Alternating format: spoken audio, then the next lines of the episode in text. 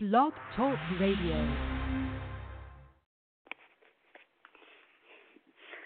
Okay, get started right away with our lesson. It is John MacArthur, The Revelation of Our Salvation, here on Truth Be Told Radio.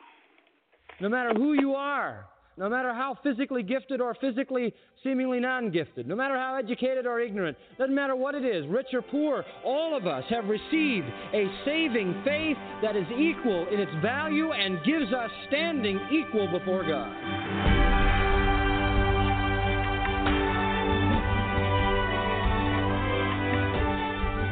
For hiding Jewish families in her home, Corrie ten Boom endured 10 months in three concentration camps. And by the time World War II ended and she was released, Corrie had lost four family members her father and a sister, a brother, and a nephew. And the war may have taken her family, but it did not shake her confidence in God or in the future.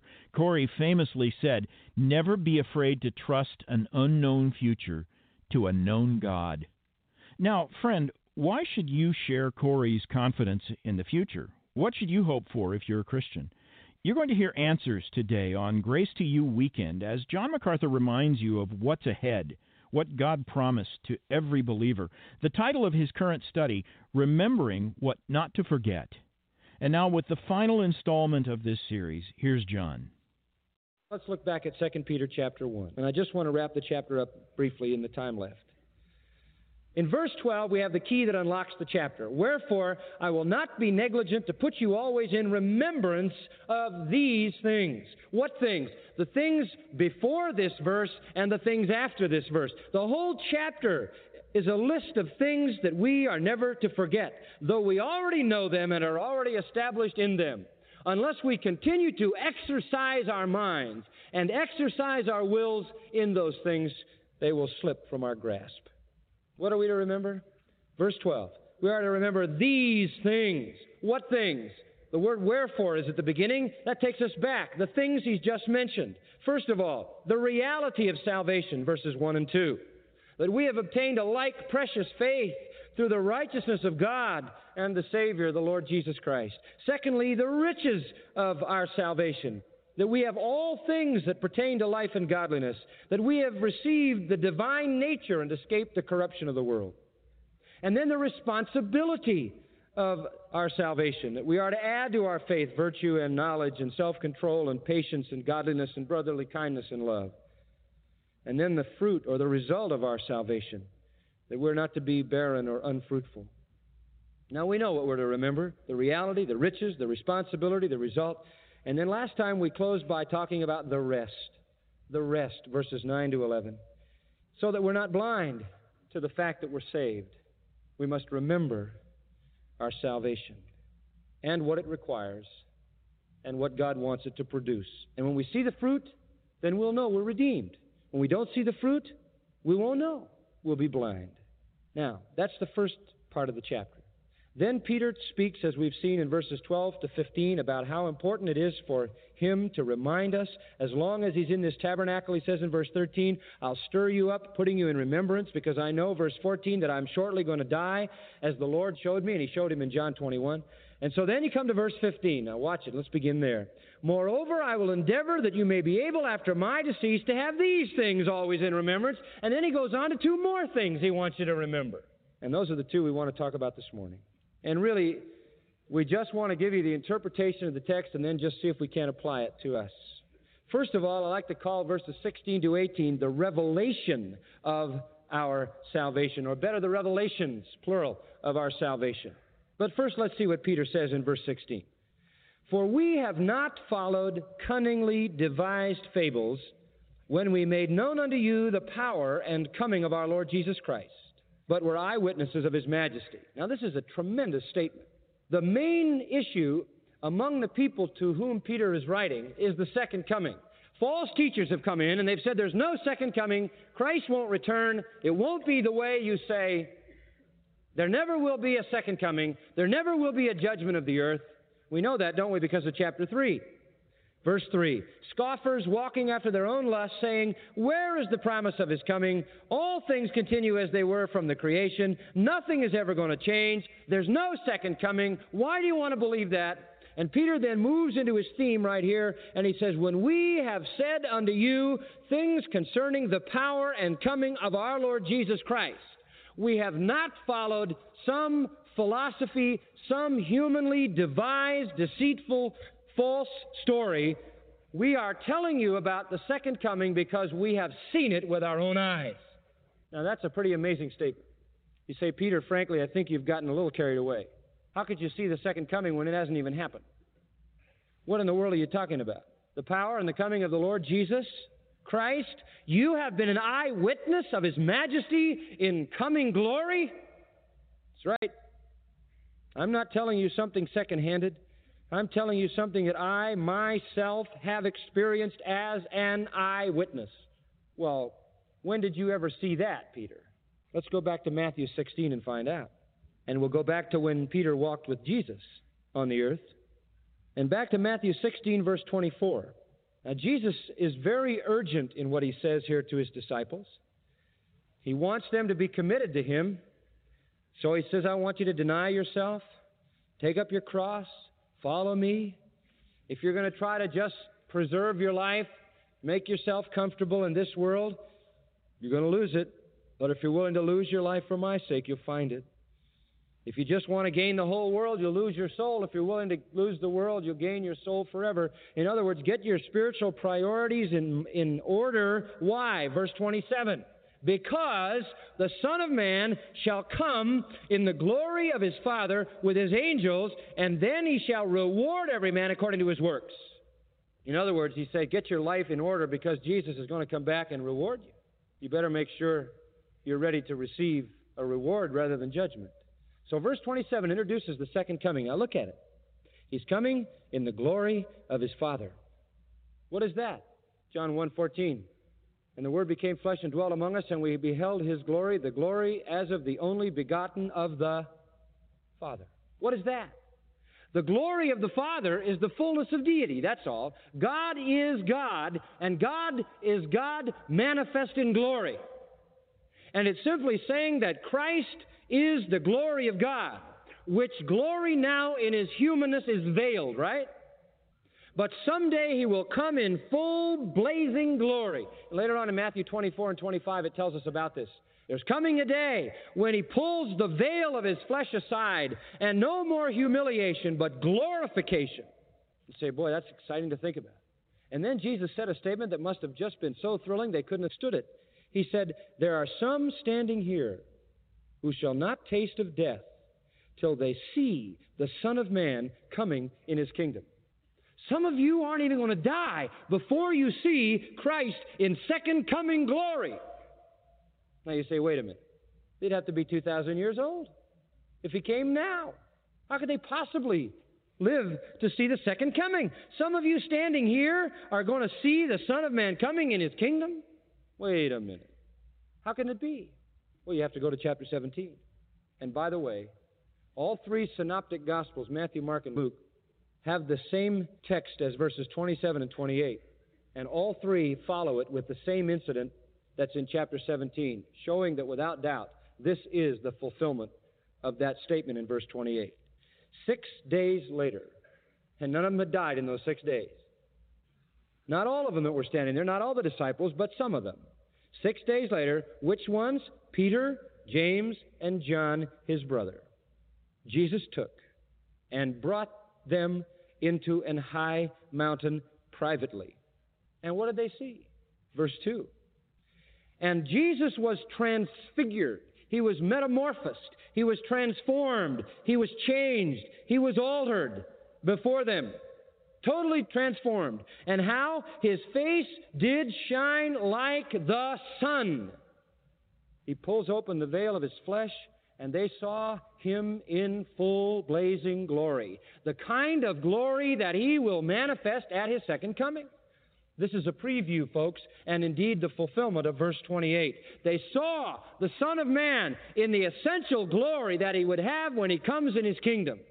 And behold, verse 3, boy, what a fabulous thing that must have been. And there appeared with him Moses and Elijah having a conversation.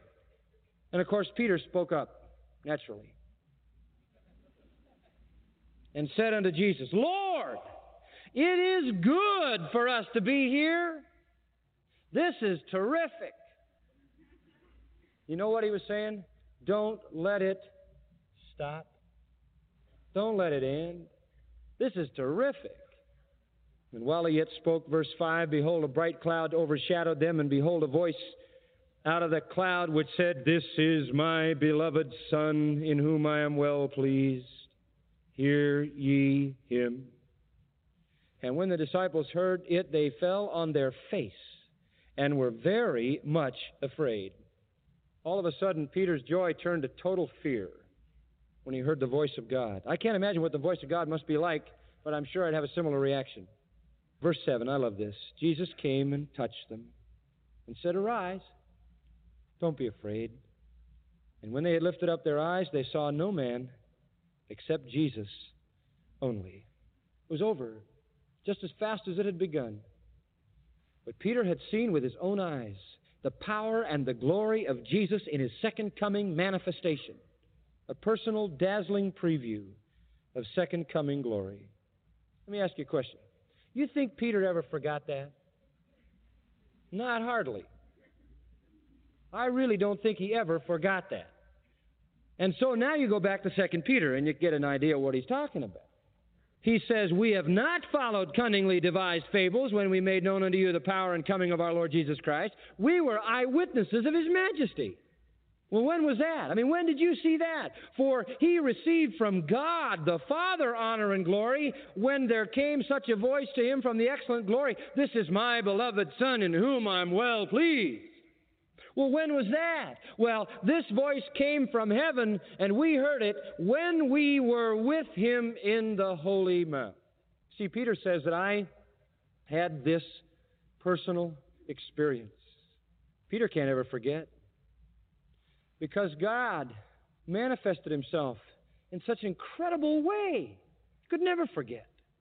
John had the same thing, and John wrote in 1 John 1 1 that which we have seen, looked upon, heard, and our hands have handled concerning the word of life declare we unto you. I'm not talking out of the second hand. I saw Christ. I touched Christ.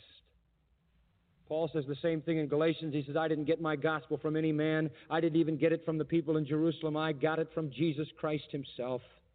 In other words, Peter says, I, I remember, I remember the revelation of God to me in my own life. How can that apply to us? I believe that God endeavors to help us to remember by revealing Himself so frequently in our lives that we really can't ever forget. But there's something better than that that you must remember, and that's the key in verse 19 the resource of our salvation. And this is the bottom line for all of it.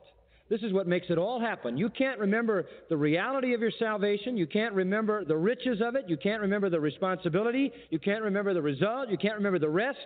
And you can't even be sure of the revelation unless you know what the resource is. And the bottom line is in verse 19 we have a more sure word, more sure than experience, and it is the Word of God. Verse 20, it is the Scripture don't forget the Scripture, people. Don't forget the Word of God. We have a more sure, more sure, listen, than a personal manifestation of God. More sure than a transfiguration on a mountain. Why? Because you cannot always believe your senses. And you cannot always believe your experiences. And your experiences have to be qualified by biblical truth. And if you want to know there is a second coming, it's fine if you've had a personal revelation of God in your life, but a better proof of it is that the Bible says so. The Bible says so. We have a more sure word of prophecy. And here he's talking about the prophecy of the second coming. There is a more sure word. Watch how this verse should be read. Unto which you do well that you take heed, and then you jump to the end, in your hearts. You take heed to the more sure word. You remember the more sure word. And the words in between, by the way, are a parenthesis. The statement, as unto a light that shines in a dark place until the day dawn and the day star arise, is a parenthesis. Just put parentheses around that statement.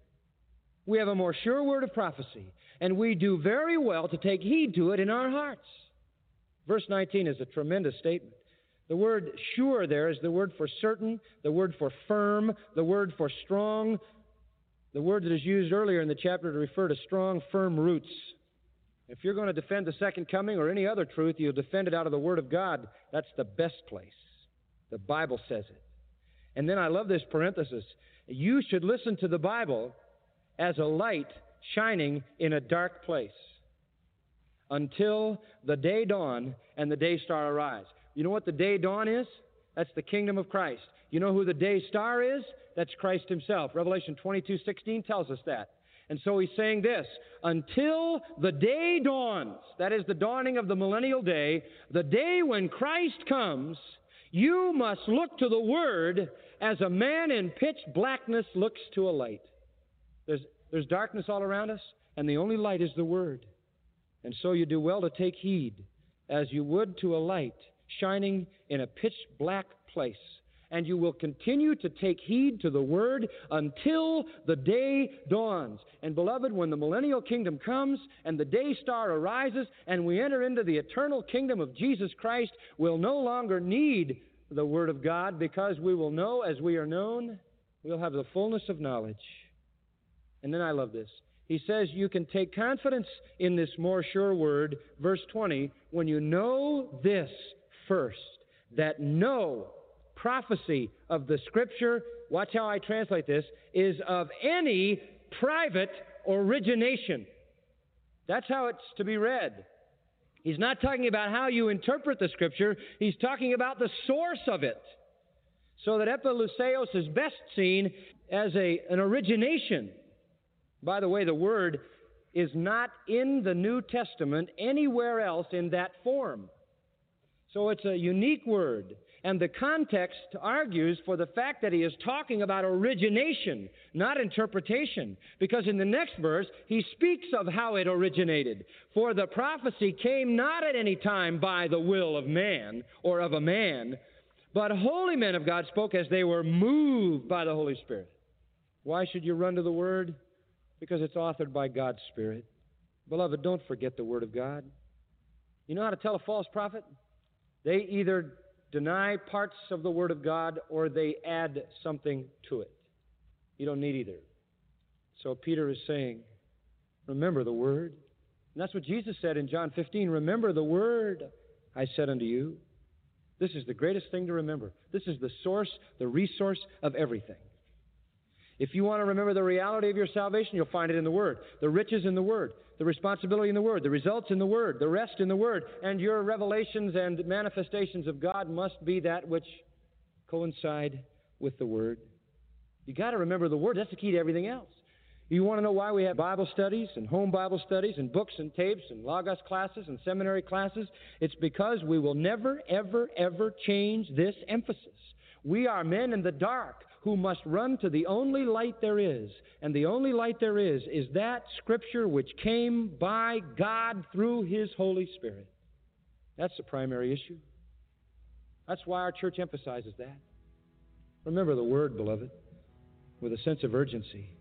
When it's all summed up, Peter says, chapter 3, verse 18, grow in grace and in the knowledge of our Lord and Savior Jesus Christ.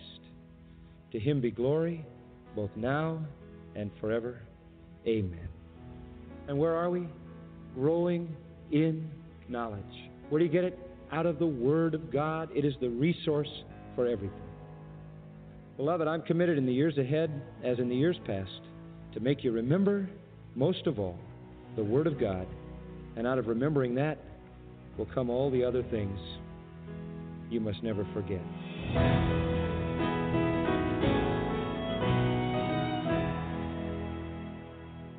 That's John MacArthur on Grace to You Weekend. He's a pastor, author, and president of the Master's University and Seminary. Today he put the finishing touches on his practical study from 2 Peter titled Remembering What Not to Forget.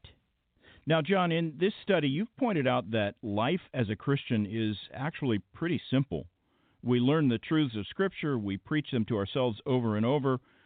So, why do we so often complicate the Christian life? We get distracted from the basics. We try to make it more complex than it needs to be. I think one of the strategies of the enemy is distraction. Hmm. I think you know, just think about it in terms of uh, the confusion in churches today. If you just said, you know, I want to know about Christianity, I think I'll go to a church. There's very little possibility that you would actually walk into a church at random where you would get a biblical message related to the true Christianity of Scripture. There's much more chance that you would be exposed to some some almost alien um, kind of interest or message. Yeah, that's a frightening thought, but I think you're exactly right. Yeah. We hear all the time from people who say, you know, I got a lot of churches in my town. I can't find one that teaches the Bible. So uh, I think part of what Satan does, and we shouldn't be surprised by this, is counterfeit Christianity, counterfeit the church, counterfeit the scripture, counterfeit the message. So you have the, the, the kind of counterfeit Christianity. And then you have the true Christianity, which is a lot harder to find. And then in between, you have all kinds of confused forms of Christianity where there's some truth and and some other extraneous stuff that gets all mingled together with with Christianity. The, the simplicity of the Christian life is exactly what you said. You have been transformed. You're a new creation. The Holy Spirit has taken up residence in your life. The Word of God is in your hands. Put it in your mind, put it in your heart, and that's how you live the Christian life. Now, you need to be in an environment where the Word of God is taught, where the Word of God is lifted up, where other people are living the Word of God so that they can help you and minister to you their spiritual gifts and strengthen you and build up the body of Christ. This is this is what a church is. It is a community of redeemed people worshiping God in a biblical way and living out the Christian life according to Scripture. Their testimony then radiates out from that and demonstrates to the world the transforming power of the gospel, and that's the evangelistic impact. Now, let me say this we have been talking about things you don't want to forget, remembering what not to forget this is available. The series is ended now, but it's available in a four CD album or four MP3 downloads. You can order the album from Grace to You or just download the uh, messages on your computer. Get those copies of Remembering What Not to Forget and uh, remind some other folks of these things. Yeah, and think of this as a spiritual refresher. It will remind you why your relationship with Christ is your greatest treasure and it will lead you to worship Him. To pick up your copy of John's series, Remembering What Not to Forget, get in touch with us today. Remembering What Not to Forget comes in a 4 CD album. The CDs are reasonably priced and shipping is free. You can order by phone, dial toll free 800 55 Grace, or go online to our website at gty.org. Our website is also where you should go if you want to listen to or download for free every message in John's study, remembering what not to forget. And we hope that John's lesson today encouraged you spiritually and strengthened your love for Christ.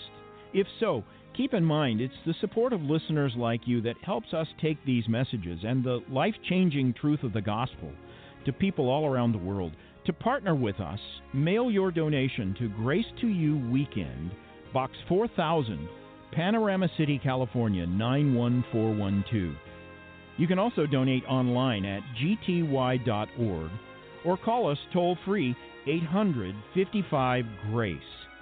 Now, for John MacArthur and the staff at Grace to You, I'm Phil Johnson, inviting you back a week from now when John is going to start a new study that will show you how much good and evil your words can bring to others. Taming the Tongue is the title of the series, and it starts next week with another half hour of unleashing God's truth, one verse at a time, on Grace to You Weekend.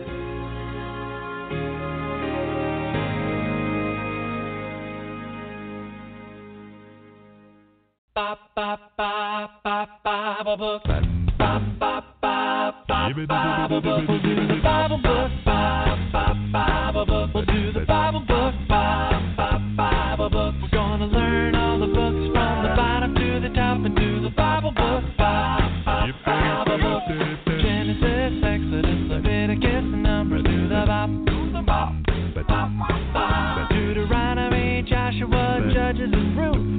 Bop. Do Bop. Do Bop. First and Second Samuel, First and Second Kings, First and Second Chronicles. Makes me wanna sing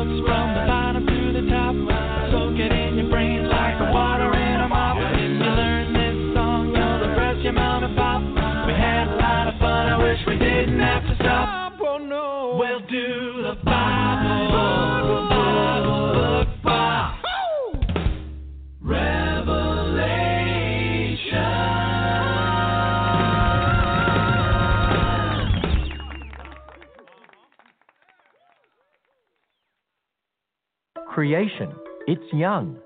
This is Ken Ham, and we produce the family friendly Answers Bible curriculum. This week we're looking at five creation basics that come from the Bible. The first one is the age of the earth. Now, the Bible doesn't give us an exact age for the earth, which is good, or it'd be outdated within a year. But it does give us the information we need to calculate an age for the earth. You see, Genesis tells us God created in six literal days. Then it goes on to list detailed chronologies from Adam to Abraham. When you add up those dates, you get 2,000 years plus six days.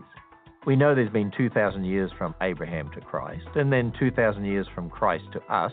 That's just 6,000 years, the age of creation. Discover more about creation and what the Bible teaches about our origins at AnswersRadio.com. And sign up for daily insights from Ken Ham at AnswersRadio.com.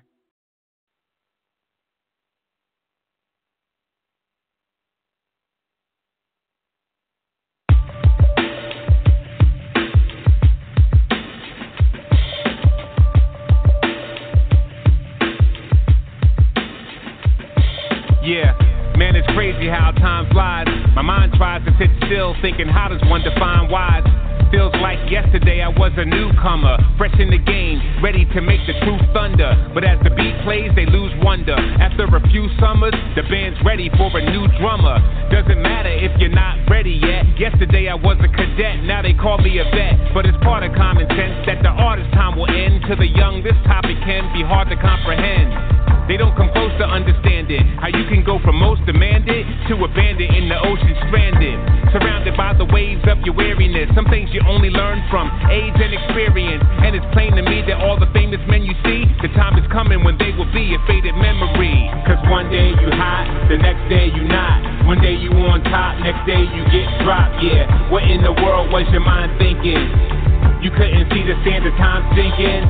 Cause one day you hot, the next day you not. One day you on top, next day you get dropped, yeah.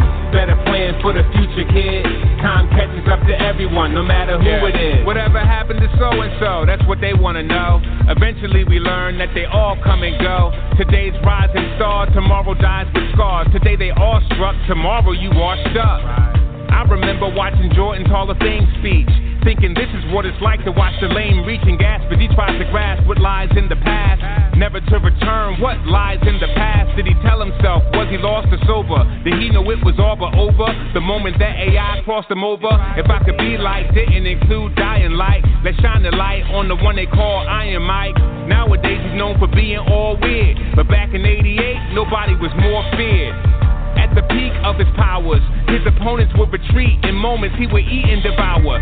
Snuff with punches, but we must discuss this. Crushed it just enough to trust his toughness. Pride brings us to justice. You puffed up with smugness, you gonna meet Buster Douglas. Amazing that, which blazed like petrol. The new praise that made the waves in the metros was praised for days, but just a phase like retros and fades like echoes, echoes, echoes,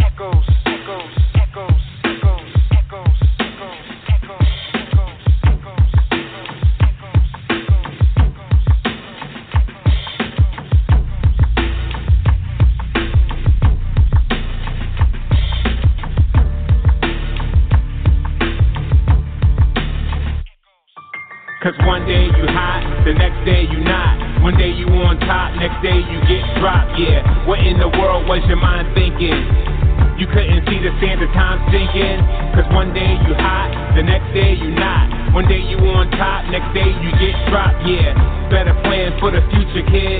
Time catches up to everyone, no matter who it is. What I'm speaking on is seriously welcomed by the few. Even no experience to tell you that it's true. On your radio station, this won't be found on the playlist. Wisdom, the sound of the sages, resounding for ages. The older I get, I notice it. The whole of the script, hmm, it's found in the pages, the holy writ, not the cash speech of the reverend, but what a man sees under heaven. Ecclesiastes 111. No matter who you are, death aims to stop ya. Whether banker, doctor, or Frank Sinatra. Before your time is done, meet the timeless one, the dying, death defying, rising, shining sun. King Jesus astounds and amazes. He pounded the pavement to save those who were bound to their cages. So let us praise the one who made the Everglades.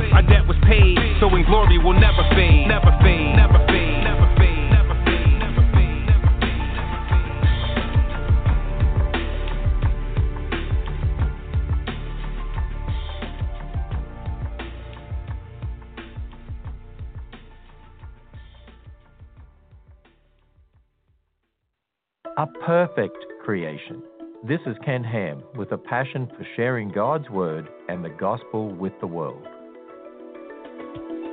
All this week, we're going back to the basics of creation. Now, yesterday we learned that the first basic is the age of the earth, just 6,000 years. We don't live in a billions of years old universe. And today's basic ties in with that.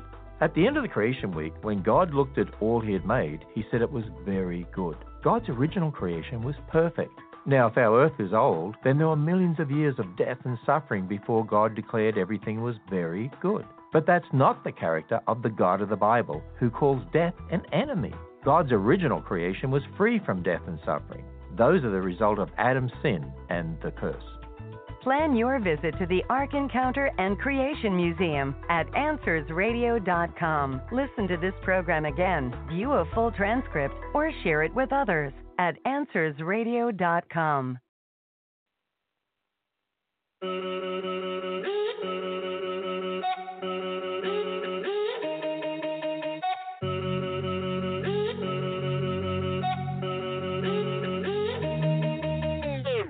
Writing this to you. I really hope you hear my heart. When thinking about describing you, I really don't know where to start. Can't start at the beginning, cause you are before the beginning, way before the beginning. And this fallen world's distorted opinions. It was just the Holy Trinity, ruling from infinity. Glory blazed tremendously, loving one another endlessly. Billions, billions of years ago, outside of what we know as time. Nobody else was there to know, but Lord, here's the thing that blows my mind. As long ago as that was. As long ago as that was, you have not changed, Lord. Lord, Lord, Lord. As long ago, it's long ago, as long ago as that was, You're still the same. You have not changed. What can that mean? But my God is immutable. Immutable, you are beautiful. You never change, you remain the same. Immutable, beautiful. Never change, never change. Forever you reign, you remain the same. You will never change, you will never change. Immutable, beautiful. You never change, never change. Just the other day how you reign supreme by far. Not just because of what you do, but simply because of who you are. There's none like you in existence. You are God and you need no assistance. Even though we show you resistance, you sent Jesus to close the distance that existed between God and man. According to your sovereign plan, we changed many times in one lifespan. I've changed even since this song began. Lord, I'm so glad that you're not like us. All that you do will certainly last. You are the rock that we can trust. Shows us back in eternity past. As long ago as that was. As long ago as that was, you have not changed, Lord. Oh Lord, Lord, Lord. As long ago, as long ago, as long ago as that was, you're still the same. You have not changed. What can that mean? But my God is immutable. Immutable, you are beautiful.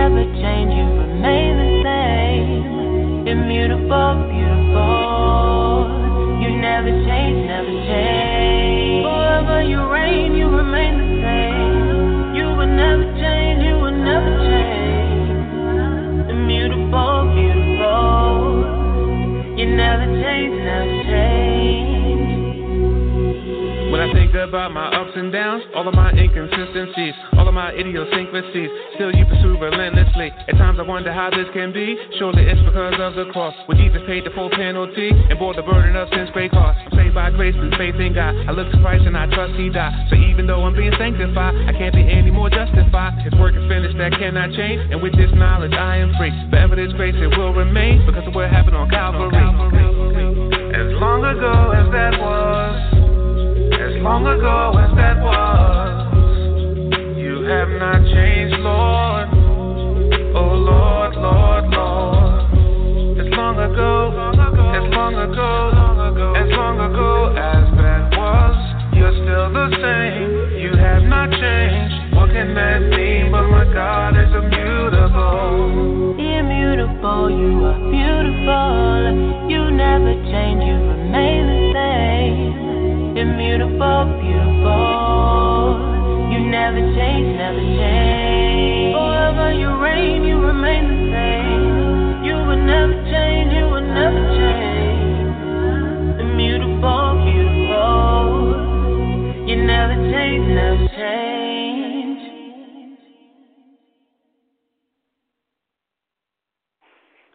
That is a song Immutable by Shai Linne. To find out about Shai Linne, go record L A M P M O D E dot C O. And Shai Linne spelled S H A I and L I N E. And next we got GoFish. You want to find out more about them? Go to gofishguys.com, G O F I S G O I S dot C O, gofishguys.com. And here is them with Fruit in the Sphere. Ready?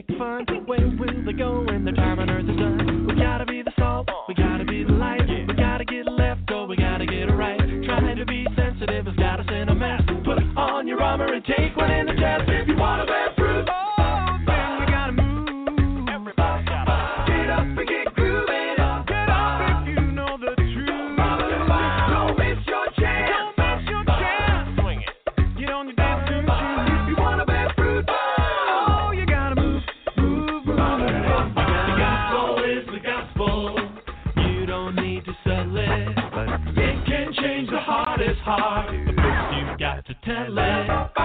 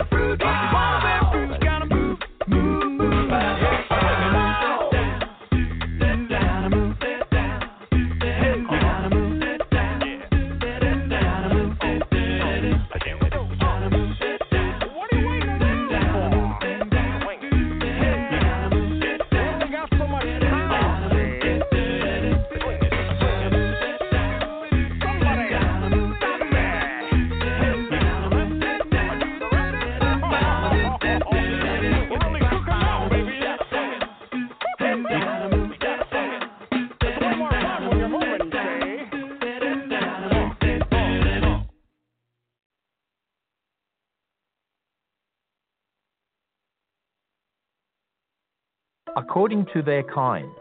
This is Ken Ham, head of the ministry that built a full size Noah's Ark south of Cincinnati. When you think of creation in the Garden of Eden, do you picture Adam surrounded by tigers, polar bears, jackrabbits, and other modern animals? Well, let's look at what Scripture says. Genesis tells us God created animals and plants to reproduce according to their kinds. Now, later we're told Noah was to take animals according to their kinds on the ark. Researchers have determined that in most cases, kind is equivalent to family in our modern classification system. Now, that means there was a cat kind, a bear kind, and a rabbit kind at the beginning. Not all the species we have today. Species like tigers, lions, and cougars are the result of speciation since the flood. Discover more about creationist research when you visit AnswersRadio.com. Enjoy thousands of articles and resources to strengthen and encourage you at AnswersRadio.com. I love to tell the story. It will be my theme in glory to tell the old, old story of Jesus and his love.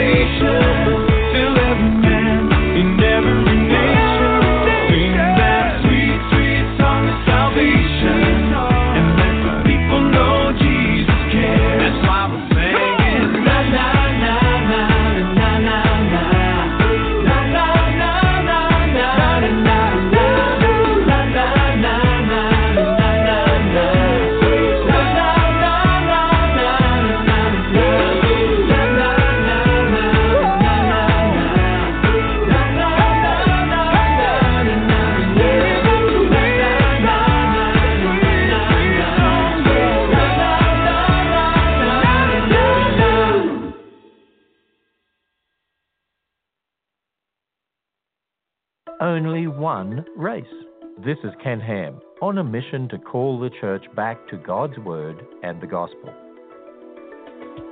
Today we're finishing a series on the basics of creation. This last one is found in Genesis chapter 11. After Noah's flood, God commanded Noah's descendants to fill the earth. Eventually, they decided they didn't want to do that. They stayed together and built a city and tower. So God confused their languages, forcing them to spread out and fill the earth. Now, this event is very important because it explains how the human gene pool was split up. It eventually resulted in different cultures and ethnicities. You see, the Bible's clear. We're all one race, descended from Adam and Eve, and made in God's image. The reason we look a little different is because of the events of the Tower of Babel.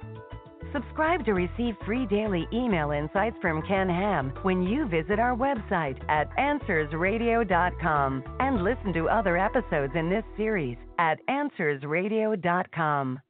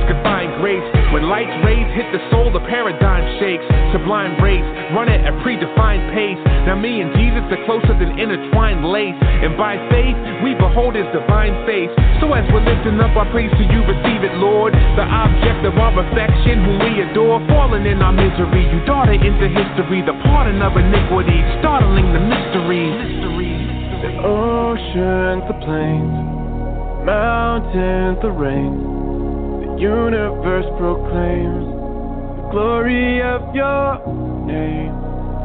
And what am I that you called me to your side and took this heart of stone and broke it open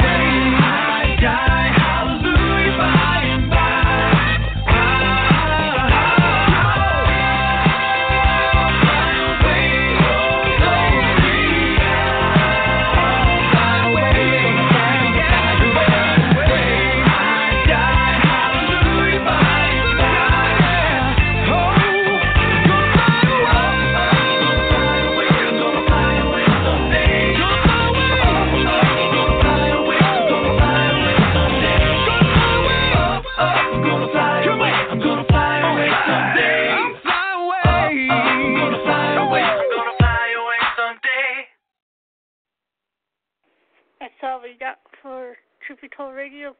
Uh, join next time, 2 p.m. 4 a.m. Pacific Time, Sunday. And we're on iTunes and also on Blog Talk Radio Archive.